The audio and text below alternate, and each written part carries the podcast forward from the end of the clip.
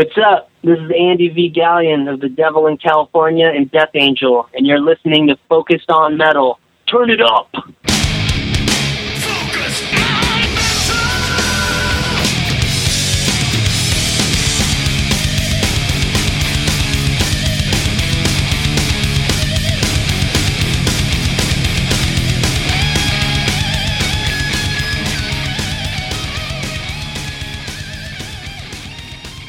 Hey, Metalhead, Scott Thompson here, welcoming you to your weekly dose of Focus on Metal. So, as mentioned last week, uh, this week we're going to start doing a little bit of uh, classic metal, a little focus on classic metal for probably the next five, maybe six weeks, where we're going to go back and talk to some of the artists from the 80s and the 90s that have uh, albums that are coming up for anniversaries this year, or just even some artists that have never really uh, even appeared on any shows or anything before. People, some artists that have dropped out of the scene for years, and even some artists that have dropped out of the scene for years and are uh, currently, unbeknownst to most folks, making brand new music that we should see uh, shortly. So that is what you should expect to hear from us each week, uh, right through to the end of May. And of course, in that time frame, you never know.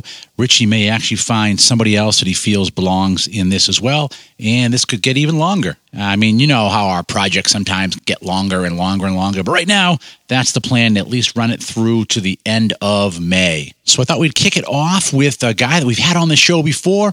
Always great to talk to, really giving with a lot of information, really super honest guy. And that is Andy Galeon, and of course, a lot of you guys may know that name. He was the uh, the original drummer in Death Angel. Played with them from '82 to '91, and then also again from uh, 2001 to 2008. So if you have uh, the Ultraviolence, Frolic Through the Park, Act Three, The Art of Dying, or Killing Season, then you indeed are listening to the drumming of Andy Galeon. He was also uh, did drums for Depressor and Swarm and the organization, just all kinds of bands. Really an in demand guy. And even during the uh, talk we have with him today, see all the different bands he's even working with right now. And all this is pretty amazing because back in the day, playing with Death Angel, one of their big things was the fact that there was this, you know, 16 year old kid playing incredible drums in a thrash band out of San Francisco. And here he is now in his late 40s and still playing out there, still enthused about drums, and still inspiring people. So, way back at the end of January, Richie was able to reach out to Andy again and uh, work out a time to get on the phone together. And Andy just spent uh, over an hour on the phone actually with Richie. Some of it just just talking general life stuff. Andy is just one of these cool, down to earth guys, and uh, you know you kind of strike up a conversation with him, and you never know where it's going to go. But uh, as I said, Richie put in a lot of work trying to get all this to work, not only for Andy, but uh, just with all the artists. He's, he's been spending a lot of time, you know, phone, email, everything, trying to hook up a lot of these things. Some of them came through, some of them didn't come through. But and there were a few that actually uh, Richie had given up on, and then lo and behold, uh, folks just dropped into his lap, and then those folks dropped new folks into his lap as well. So, uh, like our project stuff, always an ever evolving thing. But anyways, back to Andy. Like I said, uh, end of January, Richie uh, got on the phone with Andy, spent uh, a good over an hour with the guy, talking all about uh, you know what he's doing now, you know his days with Death Angel, and and you know his outlook on the music industry, all that good stuff. So how about I stop talking and roll Richie's conversation with the great Andy Galeon. Grab your nutsacks and hang on, folks. It's time for another dose of classic metal. That's right. Another episode of Focus on Classic Metal is about to hit the airwaves in three, two, one. Hello? Hello? Is that Andy? Hey, hi. It's uh, Richie from Focus on Metal. Hey, man, how's it going? I'm good. I'm good. All right. So, so Andy, other than the thing you're doing with Rob, Rob, what what what else are you doing now musically? Like, are you in a band, or are you like what what what's happening with you at the moment? Um, at the moment, um, I'm just I, I did I've been working with a lot of different um, I guess my friends' bands because the Butlers is a cover band. It's a bunch of members of Ex, Ex Exodus, Jet Boy, Ruffians, and and other local bands. We get together and, and play all around the Bay Area. And we actually last year we even went out to Hawaii to play our our sound man's uh, uh, sound man Ace's daughter's wedding in Maui. He said like he said, "Oh, my daughter wants you guys to play in play in Maui." I was like, we were like, "Yes, okay, we're there." You know, I mean, you get paid. They, they, you know, everything was taken care of and everything. So, but besides that, I I do the Robb Flynn and Friends, and then just the end of the year, my buddy uh, uh, Billy, who I had been jamming with in the Butlers, he just recently moved down to LA um, to to expand his guitar building company, which is called Rock and Roll Relics. He called me up last month and was like, "Hey, we got a couple gigs um, with Junkyard at the end of the year. Would you be into doing it?" And I was like, "Yeah, I'll do it." So I just kind of like learned their set in a couple weeks, and we jammed a few times, and then we played a couple gigs, and so th- there's there's there's um, opportunities for gigs in, in this year with Jet Boy, and then um, other than that, I've just been um, freelancing, recording with local bands and, and local studios around the Bay Area, like Toy Called God and um, War Man's Dance with John Minor of XDRI's project, and um, there's a bunch of little things like The Nerve is a punk band out of San Francisco. I did a couple a couple records with them, and I don't know. I've just been um, I've been settled in the freelancing thing, and um, everything's been going good. And especially since last year, since we moved, I had I uh, I remodeled the house and had to sell it. So I never I never did that before. It was always like we either had a house and just had to get out of there real fast, or you know, or I don't know. It was just weird circumstances. But this time I was like, kind of like the my my childhood home, like where we basically where we wrote Ultraviolence and half a frolic and like all the first organization record. I mean, just like half of the organization, just a bunch of memories. I had to like take my heart out of it and just go, you know what, this is because I'm not. I was never a really big business guy. You know, I just wanted to play music and I didn't care. You know what really what was happening as long as we were recording and going on tour, mm-hmm. which you know, it came to kind of bite me in the butt later, but, but anyways, it was like, I had to like deal with all this, you know, realty shit. But luckily I had, um, played with my buddy in a, like, I filled in in a cover band. My friend Matt Hilsendrager, um, he was in a band back in the, in the late nineties. Um, I, I forget something Sun Red Sun, something Sun. But um, after he left that band, they were signed to Pavement. He went into Realty, and then I didn't see him for like 15 years. And then all of a sudden, we, I saw him in the cover band, and and then he's like, "Yeah, I do Realty." And then you know, fast forward several years later, I was like, "Hey, Matt, I'm thinking about selling my house. Can you help me?" And you know, it was it, it worked out because you know, I it's hard for me to trust people, you know, as everyone and as you get older cuz your circle it gets smaller and smaller like mm-hmm. so but yeah. it worked out really good and but you know, as far as music, um I've also been working with um the Ghost Next Door, which is Gary Wendt from um Sacrilege. I, I filled in a for a for a bunch of gigs with them over the years and um, they might need uh, my services for um, for this upcoming tour and stuff. So it's it's a bit different because I was always like in DA. It was always I was a writer, contributor. You know, had a say in everything that was going on. But now that I'm that now that I'm like uh, independent freelancing, it's it's like I don't have a bunch of a bunch of different pressures, but then also, you know, I don't know, it's just a it's just a give and take that you know, it's it's working out good. I mean, I mean, I just I'm playing a lot, which is good, mm-hmm. and and every and actually I just I just got a, a new Yamaha uh, kit. I ordered it from um, this uh, music store in Canada. I saw it on eBay. It had it was used by Tommy Aldridge, and he and he used it for a drum clinic, and he signed the two front heads. And I'm a big Tommy Aldridge nut because one of my first concerts was Blizzard of Ozz.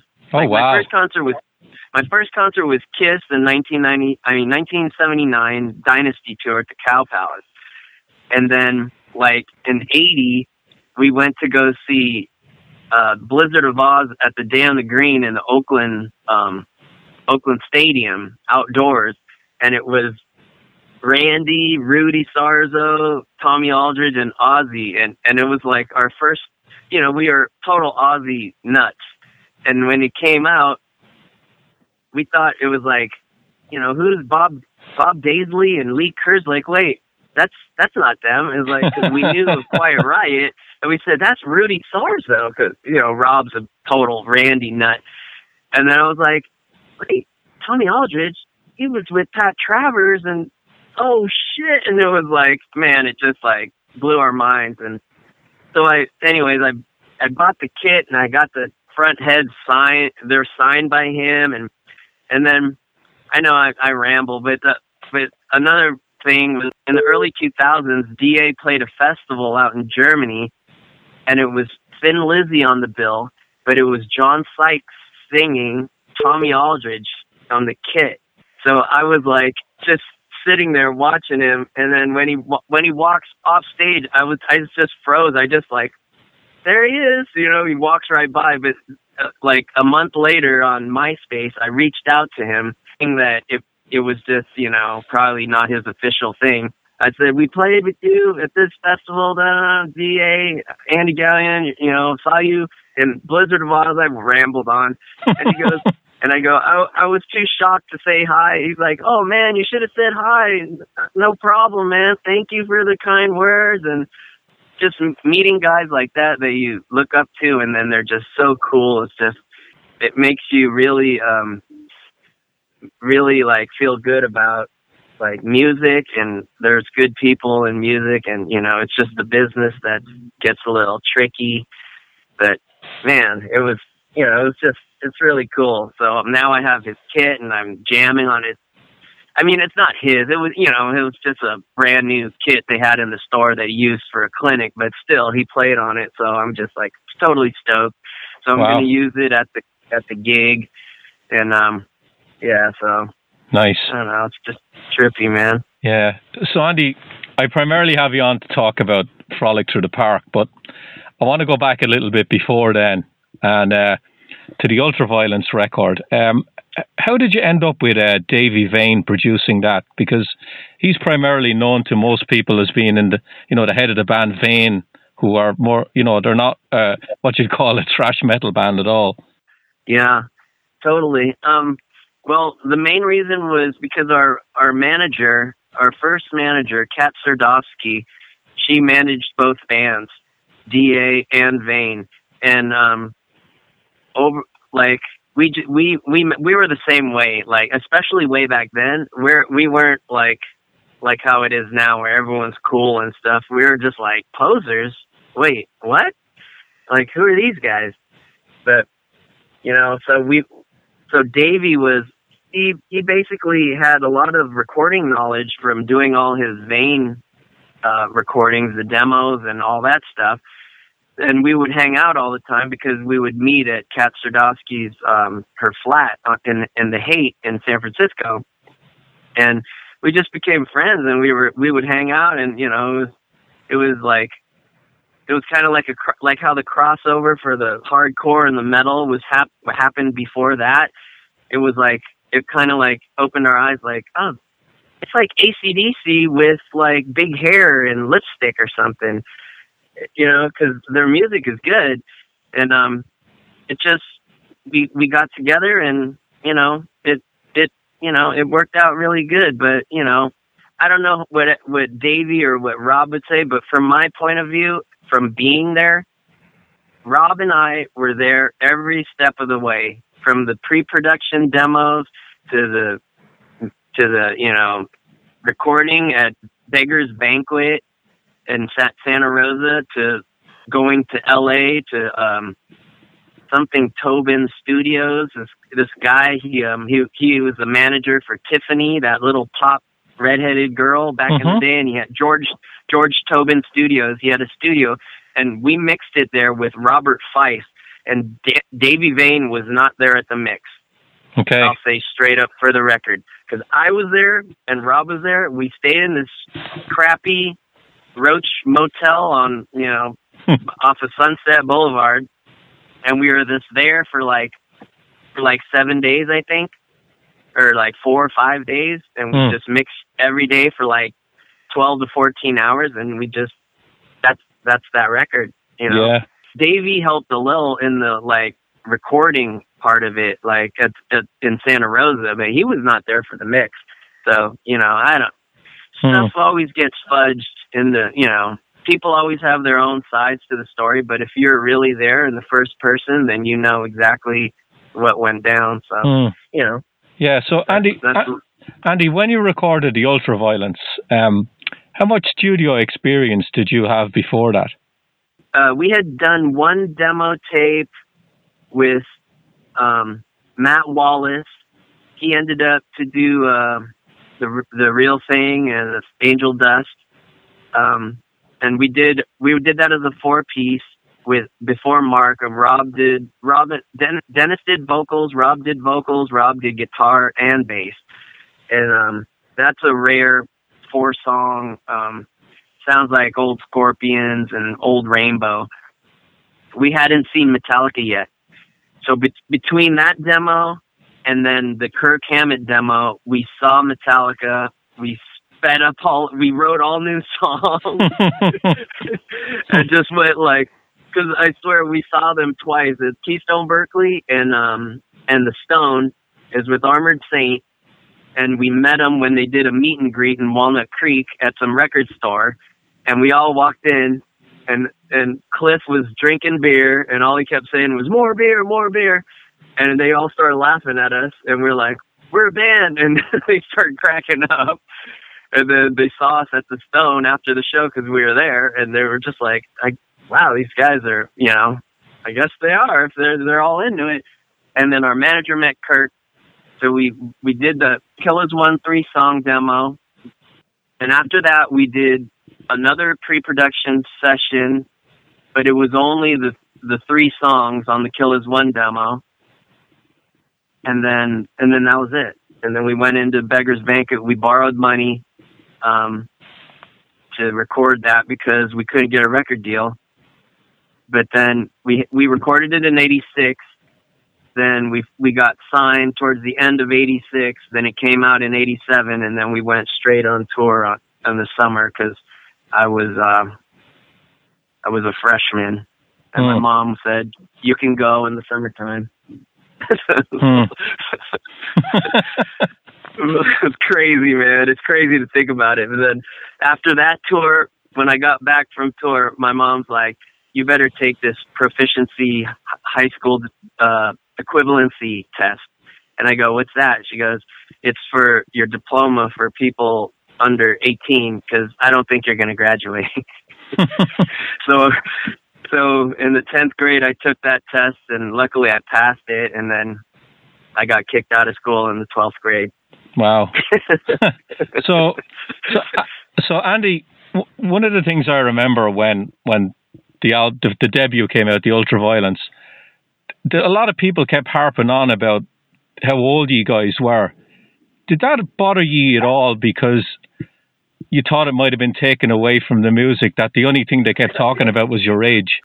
yeah, man, we um we got that all throughout our our early well, probably the whole the whole time until until Act 3 because we were small, we were we were young and we were um we were younger than everyone. We were looked like kids and we're five you know, let's let's be honest, we're five little brown, skinny, long haired guys and we didn't dress like no rock stars. We just looked like we were skaters.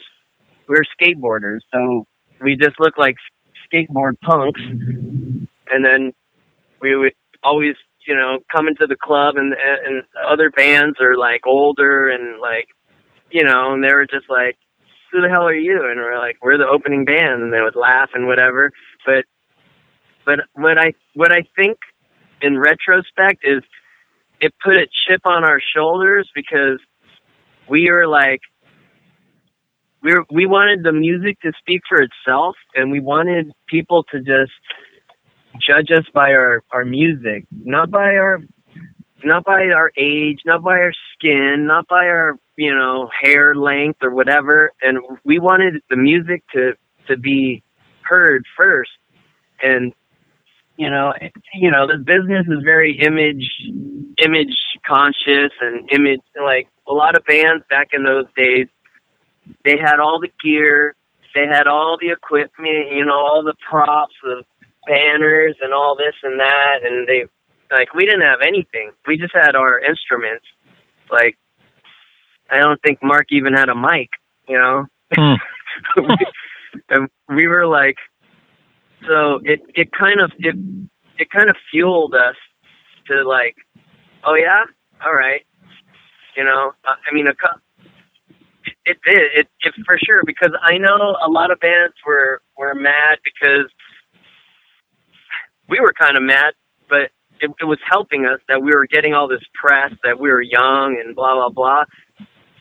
But we we we just want to be a part of the scene of the of the of thrash and metal like so we were just into the music into it for the music first and foremost so these you know i remember we we we got asked to um to open for i think it was for slayer at the ritz.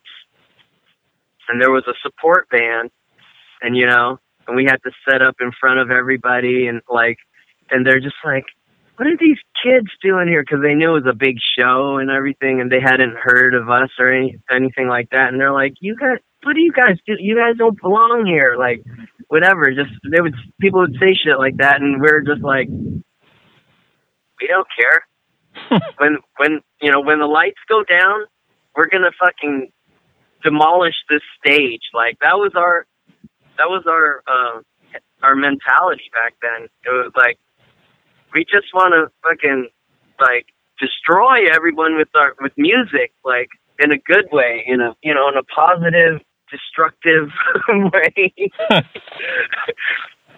So i think and and and the ultraviolence is kind of a, is very much like um bonded by blood in the sense that we had a lot of like several years to create it. And then you know and it then it took a while to get signed and then it finally came out and like everyone in the bay area already knew like all everyone had bonded by blood like on cassette like because every like 10th generation or whatever everyone had it and we were just waiting and waiting and we everyone thought oh the production's just messed up because we keep dubbing it on tape you know tape to tape Mhm. and then it came out and then when it came out we're like oh man what's up with the production? Because because the songs are so you know intense. It doesn't give it justice. So when pleasures came out it, the production was way better. But you know like we saw um exodus they did a couple shows at the chapel in sf like a couple of years ago. And it was just like they had uh Zetro come uh, no they had um they, they had Bo Staff come up. They had all these guests. They had Rick Hunolt come up and play all these different songs. They played forever. And those old songs just are so powerful like today you know? It's like Mhm. it's it's the songs. And I think that's what the ultraviolence is. We had we had a we had a few years to to cultivate that sound and to like really hone it down because I mean, you know, you listen to it, yeah, it's it's a it's a it's a monster, Hmm. but it's um yeah, it was just I don't know, it's just fun, Hmm. fun stuff. Yes. Frolic Frolic was recorded at um Fantasy in Berkeley, Okay. a big like big proper studio with Michael Rosen and Hmm. Davey again was there. Yeah, so let, let's Davey let's get into let's get into that, Andy, the Frolic album. Um, did you decide you wanted to work with Davey again, or was he forced on you again by your manager? Um. Yeah, you you're, you're gonna. I don't know. Rob Rob might know more about that. It might it might have had something to do with. uh Yeah, it had something to do with Kat and um. I don't know. Maybe Davey needed a job. Hmm. because, like I said, again, I was there every step of the way. I spent my 15th birthday in that studio. Like, I remember I was, we were there every every step of the way, and and Davy Vain was not there every step of the way. You know, that's why to me it's it's a little it's a gray area like the producer title because you know when you say producer to me it's like Max Norman on Act Three. He was there pre-production all the way up to the recording, all the way up, all the way through to the mixing, all the way to the mastering, final stage of the album being completed. Like Mm-hmm. Davey was not, Davey was not there every step step of the way. Yeah. You know, Now, now, my copy of the record um, is on Enigma Records. Uh, were you signed to Enigma before you did the did the album? Um, yes, we were we signed with Enigma, I think, for a five album deal. So it was um, Ultra, Frolic, and then when they put out that Fall from Grace, that was the third because they were mad at us. They heard we were going to record um, a record, a live album, um, after the Frolic tour in in the Bay Area. Or, no, no, was it? Yeah, they heard we were to record um, a, a, a live album, so they used this uh, the Amsterdam radio show that the Paradiso was the live broadcast out of Amsterdam. Um, it was supposed to be a, a one shot thing, and then they got the tapes for that, and they just released it without us knowing it. We're on fucking tour, and people are going, "Can you sign this album?" And we're like, "What's this?" they're like, "This is your live album that you put out." And then Rob's like, "Oh shit!" And he had to call the manager, going, "What's this?" And then, oh, then that's where most of our money went to attorneys to fight off the the, Hein brothers for Enigma because we left them, and then Kat was pissed off because we left her. So, Hmm. so all th- all throughout recording Act Three, we're dealing with legal shit because our old label and old manager were so pissed because we were going up. But our new manager got us that Geffen deal. So, okay. So, that, you know. w- tell me about the writing uh, of the Frolic record. Was there anything left over from the ultraviolence that was used on that? Um, I think I think the only thing that was old was Devil's Metal, and it was like half of half of the song was uh, already written, but everything else was was uh, was fresh and new because we were getting into our like oh we want to expand the boundaries of thrash and you know we want to put a little funk in here and we want punk and this and that and and everyone was list, starting to listen to different things like like totally different music like not just our you know like the big four like back in the day it was just motorhead the big four gbh and discharge basically Mhm. and that was it Yeah. Do, do you think, looking back, Andy, that you could have done an album that was so varied as Frolic as your debut, or did you feel that you really had to do the debut first to get to that level with that for Frolic?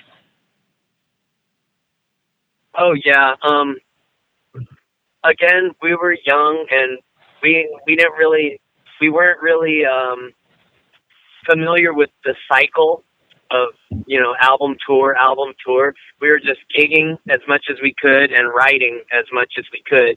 And then we would just pick the best songs and like we didn't even do pre-production like you know, record 20 songs and pick the eight best songs or something like that.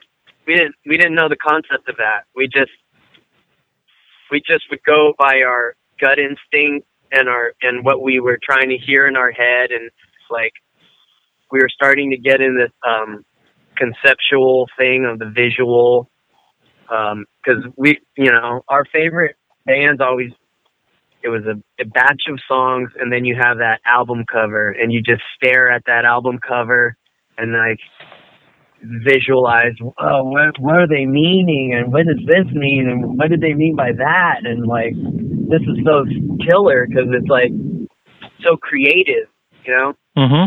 so we were just going by the seat of our pants really and um frolic was um frolic was definitely our most experimental album and and um you know we wouldn't trade it for I'm sure you'd ask anyone, and it wouldn't we wouldn't change anything.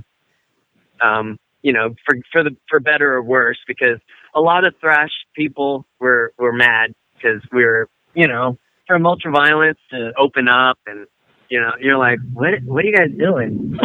we're, we're we we had been in the fishbone and red hot chili peppers for days already. Like, I think Andy, the one song on this record that made people stand up and pay attention to what you were doing that was di- so different was bored.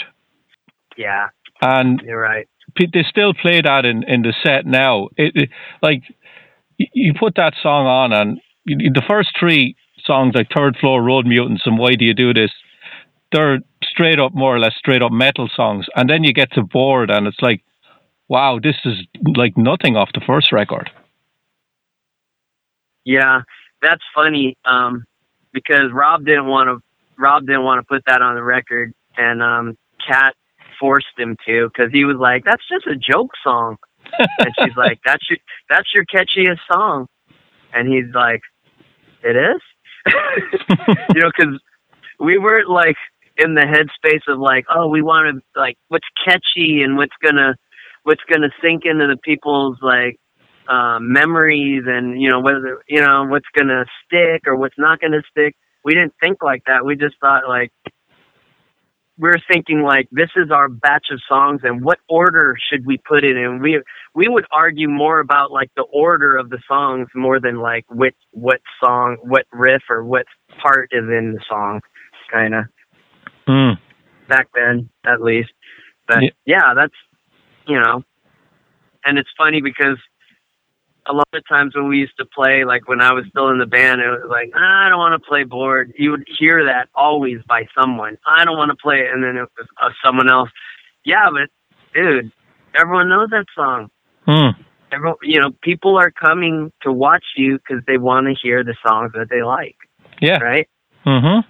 So, so T- tell me about uh, if you have any memories of uh, the song "Confused," because to me that's that's your nod to Black Sabbath. Yes, yes, totally, totally. Um, yeah, I think we wrote that in. Um, that might have been written in the studio. Um, most of it, because um, it was like Rob had the riff, and then I don't know, I don't know how the the the uh, idea of each guy getting a you know, a different part to sing came about, but it was just like we were just trying different stuff and and and you know, one thing that I I can say about back then that's that's very different from now is bands back then I, you know, you had more time, you had more label help and this and that, but bands wanted to be original. Like bands didn't want to sound like everybody else. Mm-hmm. Like you know, and especially when we're playing gigs with Testament and Violence and Forbidden and all these like huge, like huge, hugely creative bands. Once we would play with them like a lot, so that you would hear their new songs, like you know. So we'd go, oh, that's their new stuff. Then we would go, okay, let's do something different than that. Mm-hmm. so, I mean, you know, we we wanted to be original. Like we wanted to have our own voice in in that metal scene and the metal world. So we would we would not just like oh we stick out we're the only ones doing this, but we wanted to like have a have a niche in there because otherwise you're just you know especially when we went out to Europe for the first time and we saw like how many bands there are out there and how talented they are. It's like holy crap! Like if it was like this where we're from, it I mean it would have been like stuff would have moved a lot faster. Hmm. But but you know, hey, it is what it is, and and and that's the the main thing of frolic. I think was experimental, experimenting and expanding and pushing the boundaries of of the of the genre.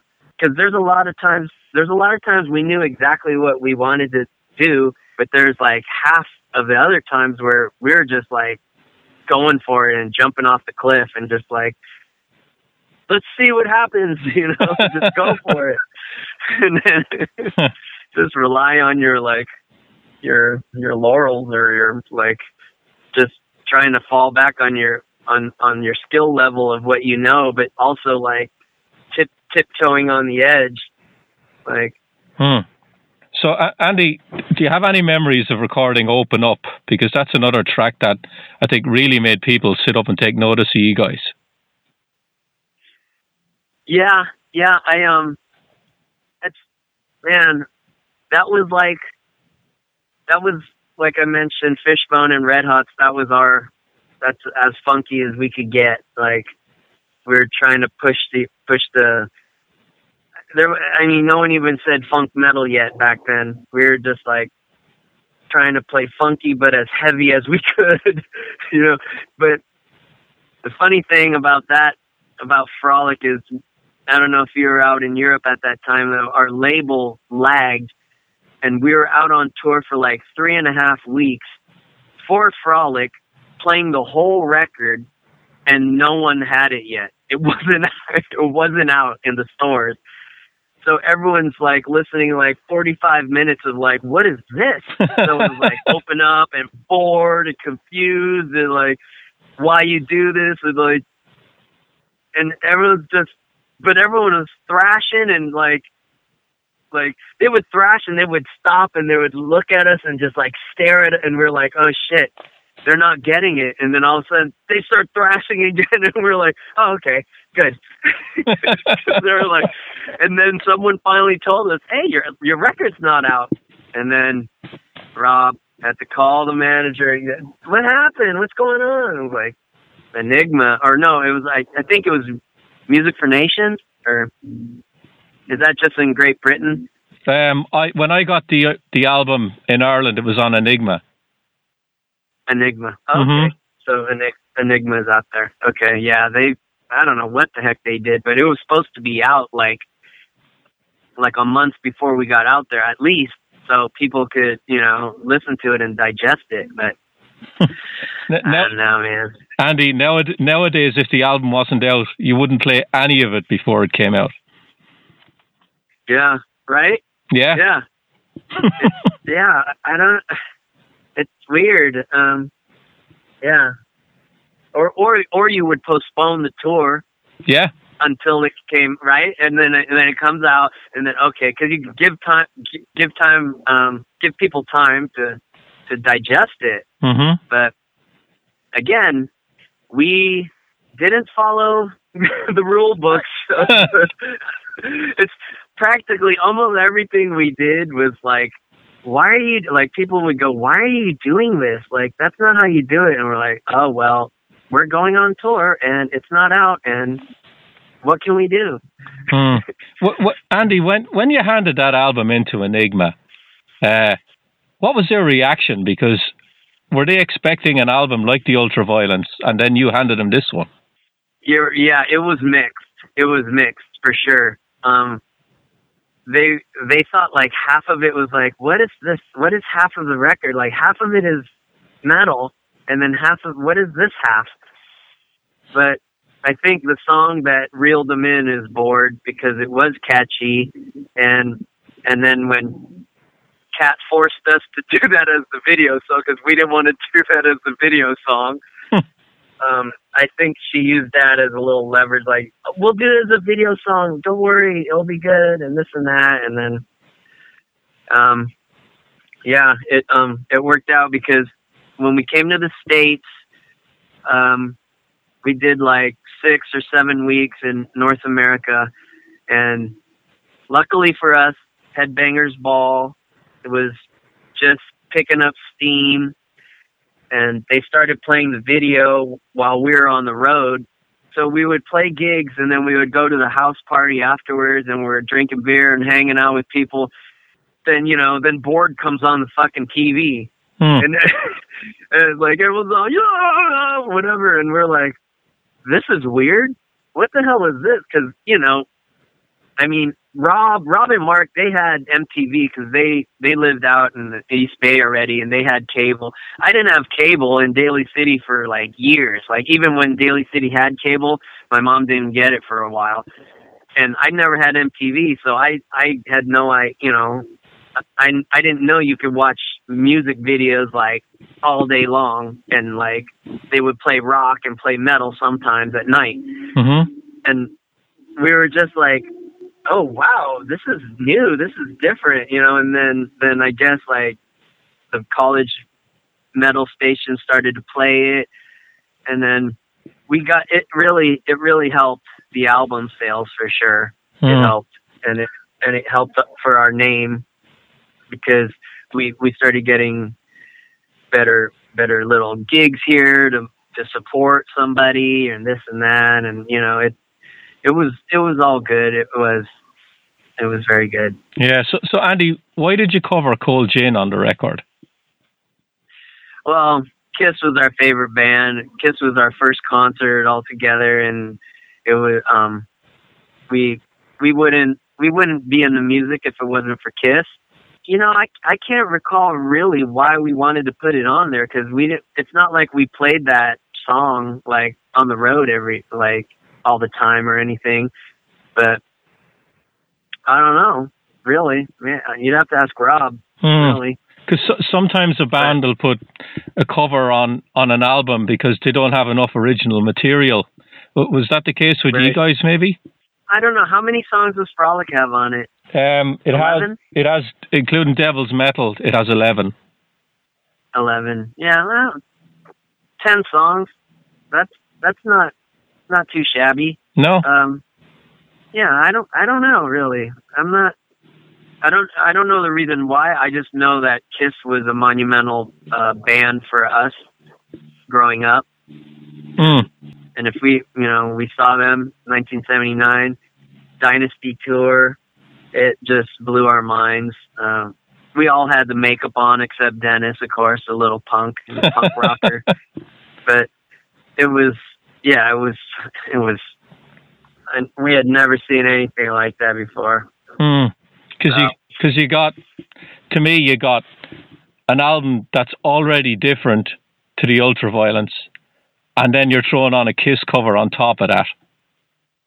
yeah when you put it that way yeah it's like Yeah. again, we we didn't go by the rule book. We Mhm. like we. I think sometimes we like to throw monkey wrenches in there just just because, like, when people would think we are going to do something, we would want to do something else. hmm Like, So do you, do you do you remember who you went out on tour with supporting that record? Is there any particular bands you went out on tour that like stick out to you that you remember? on Frolic, Yes. um, in the states, it was Rigor Mortis from Texas, Okay. And um, it was Mike Scaccia, who he ended up being in ministry, and uh, Ben Orr, I think the bassist. He was, he was, I think he's in ministry now, but um, unfortunately, Mike passed away several years ago. hmm Um, they they reminded me of um, you remember Possessed? Yeah. They reminded me of Possessed, like that, a little more technical. hmm but they were they were like masked and like and total growls and everything and they were great guys to go on tour with in Europe, it was um, Assassin and Rumble Militia. They were on one. They were either on um, Ultra Violence or Frolic. Okay. Um, I can't really recall. Hmm. I got a I got a sto- I, I, got a story for you, Andy. Um, okay. I don't know whether you're going to remember this or not, but we did a project on the show about Kerrang magazine, and one of the writers for Kerrang, Steffan Chirazi, who now works with Metallica. Um, oh yeah. I asked him to tell me about a memorable road experience he had with Kerrang. you know, do you know where I'm going with this? So he, is it is it hot peppers? No, he took he. Well, you can if you remember any of this, you can elaborate on it. But the first sto- the first the first band he said was going on the road in Europe with you guys for three weeks on the Frolic tour. He said he got there with himself and the photographer. The band manager, Mark Leialoha. Yes, yep. the, the band manager didn't know that they were supposed to be on the tour. Uh, they had. oh, yeah. he, he, told me they had to liberate over two thousand shirts, uh, and and and sell them to make their way across Europe on the tour. And uh, he said he wanted. He said he had to hire a car because he wouldn't go on the bus because he, he'd feel like he'd punched the road manager. Do you remember any of that at all? Oh yeah. Oh yeah. Yep. Is that all? Is oh, that, they were at they were at odds because you know our tour manager ended up being our manager that we left for, we left Kat for, and and him, he and Steffan, because Steffan was is is is British mm-hmm. and English. Yes. And our our, our old manager was um I think he was like German, but he'd lived in London forever, and he would just take the piss out of him every single second of the day. like it was like a nonstop barrage. And this is their first. This is Steffan and Mark's first experience of being on the road, and he, our tour manager, he really put him put them through the ringer. He made them work for. So they were like double timing it. They had to sell the shirts and take the pictures and write, you know, write uh, stories and stuff for the magazine and everything. But man, that is one of the most funnest tours we ever had. It was it was very fucking fun because one time we're in Holland and you know we're eating and of course it said okay this is the hot stuff but this pepper is the hottest thing on the whole platter so if only eat this if you have a real high tolerance for heat. And everyone's like, oh, okay, no, put that to the side. So of course, Dennis, he chops it up and puts it in Steffan's food. so, so he comes up after counting all the shirts for get it ready for the gig. He comes up starving. He wolfs down his meal and just starts like steam's coming out of his ears and he just starts like hopping around and freaking out.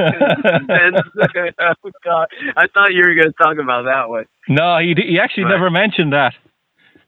Well, well, for obvious reasons. Yeah, he's the butt. He's the butt end of it. yes, uh, Steffan. Steffan was funny when he was talk, talking about that tour. Was that the tour when the album wasn't, wasn't even out? Yes, sir. That was the one. Wow. So so you're doing a you're doing a tour with an album not even out, with with a writer from yeah. Kerrang who doesn't want to be there. exactly. yeah, and then and then our poor photographer Mark Leialoha. This is at the height of like at the shows. The violence was like intense, right? Mm-hmm. He would go on stage to take. He would be on stage trying to take pictures because there's no like press pit, mm-hmm. and he would get kicked in the head by stage divers and pushed and punched and like he would have like cuts and bruises like every night like more than my hands like at the you know at the end of the at the end of the set. I was like god mark what what are you doing out there? Are you are you going into the pit? Yeah he said another thing now that you bring that up he said mark got pushed into the barrier at one of the shows and got his head split open. Yeah yeah. That's right. Yeah. So, so be, before before I leave you go, Andy, um, where would you put the Frolic album in the in where would you rank it in the in the Death Angel catalog? Oh man. Um jeez. I don't I don't I don't know. I'm not good at this Hmm. because uh, you know on every on on every on a different day it would be a uh, different favorite because there's too much uh there's too much sentimental uh feelings towards all those records. Like like every DA record was it really was like blood sweat and tears. Like we just we we we would put our all into it. And and and for different reasons like different albums have have more meaning to you. Because like ultra is our just to have an album out Yeah. an accomplishment for us hmm you know? Because we we had the tunnel vision that we were going to get a record out but we just didn't know how. And then when it finally came out it was like it was like wow we a milestone. And then frolic creatively frolic frolic might be the most the number one um creative record of our catalog because because no other album sounds like it and and it's obviously like it's it's it's done on purpose like that to not it wasn't just like like a put all these different songs together that kind of like you know they seem like they don't relate. It it was done intentionally like we wanted to do that with different styles. From the first song to the last song it's a journey through different stages Hmm. and experimentally it was um a, a very important record and and without bored you know really um it would be a different story and an, and another thing is like when when we played with soulfly in the early 2000s roy mayorga he he told me he goes oh man max max always listens to frolic while while we were doing that three record and i was like really frolic hmm. because because we we always joke around like like for kiss hotter than hell is like musically one of their best records for song wise but sonically it's like their worst record you know? Yeah. Yeah. you know Yeah. so we would joke around like oh frolics are hotter than hell but you know, I don't, I don't, I don't, I don't know, you know, I don't know if those other guys would want me to reveal that kind of stuff, but you know, I, I really don't care because I'm, I just like to be honest, and I don't, you know, Yeah. and and honest to the point of like, like my mom got always got uh, accused of brutal honesty, and I guess I got that a little from her because sometimes I would say stuff to the guys, and then they would they would like get pissed off. But you know, hey, Hmm. it's better to know where someone stands than to just fake it and not say nothing, and then not know where anybody what anybody feels. you know? True. True. Well, Andy, I'm going to leave you go. It's been an absolute pleasure talking to you again. Right on. Hey, thank you, man. No thank problem. you very much. And maybe sometime in the future we'll we'll go through Act Three, which is which is my favorite. Oh yes, now now you're talking. All right, Andy. Well, I'm going to leave you go. Okay, right on. All right. Thank you, brother. It's been a pleasure. Take care of yourself. I'll talk to you soon. Okay. Right. Bye. All right, there you go. Our talk with Andy Galeon. Always awesome to have Andy on the show, even from an editing point of view, which is kind of a selfish point of view. But Andy is definitely one of those guys that does not give the one or two word answer. That guy talks. I mean, he, Mick Brown, talks. Which makes it super easy for editing because uh, you know you want to hear everything the guy has to say. So there's huge blocks of stuff that I basically never have to touch in in the audio editing phase.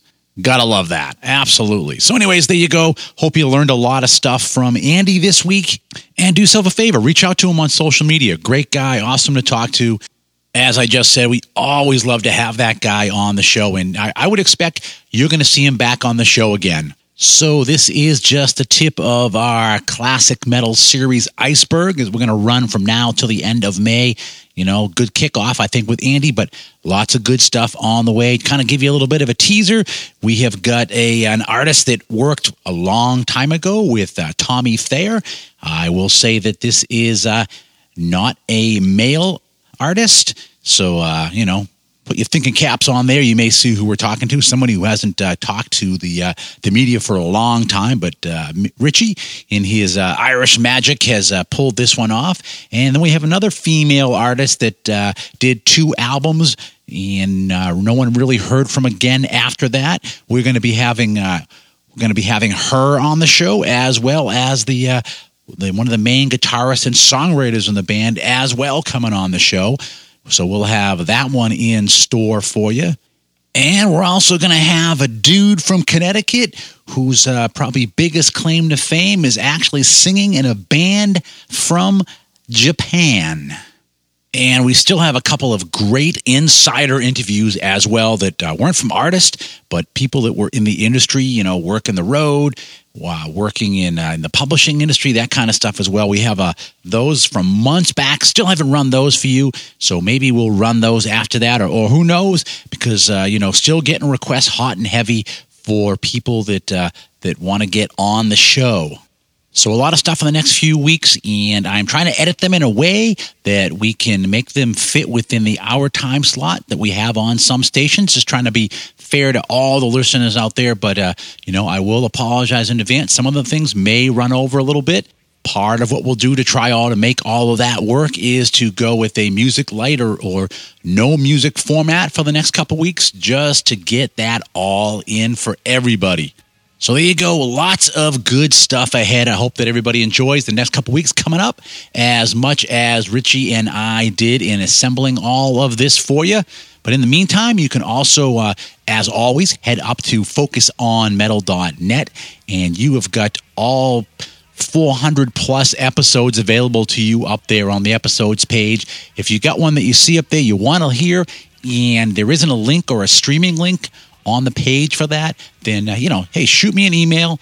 Uh, Scott at focusonmetal.net, and I will do my best to uh, get a link up there for you so you are able to hear it for yourself. And I'll tell you, there is a lot of stuff up there as well. Just, you know, the last few weeks having returning artists come back on the show and looking back to find out what episode that they were on the show for instance, in case you're curious, I had to scroll through to remember that Andy was on episode 301, which was part of our two part 300th episode where we featured Master of Puppets.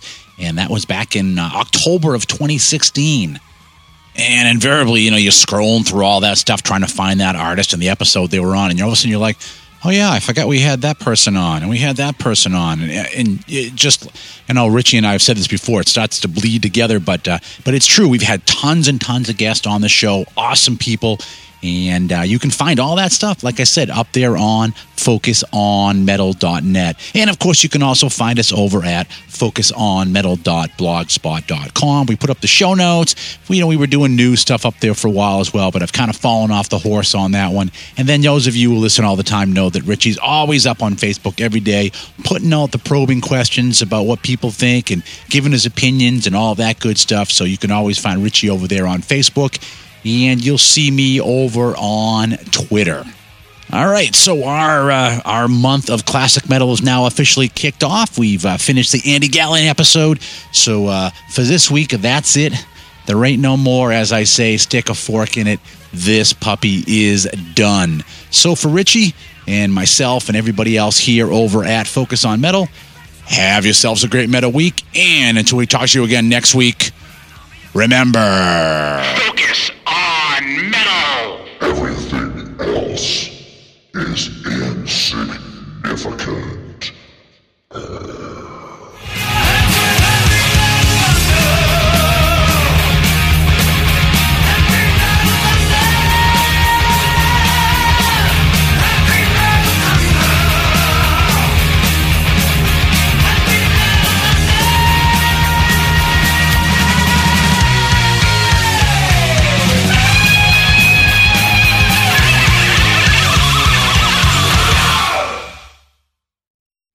Still here? It's over. Go home.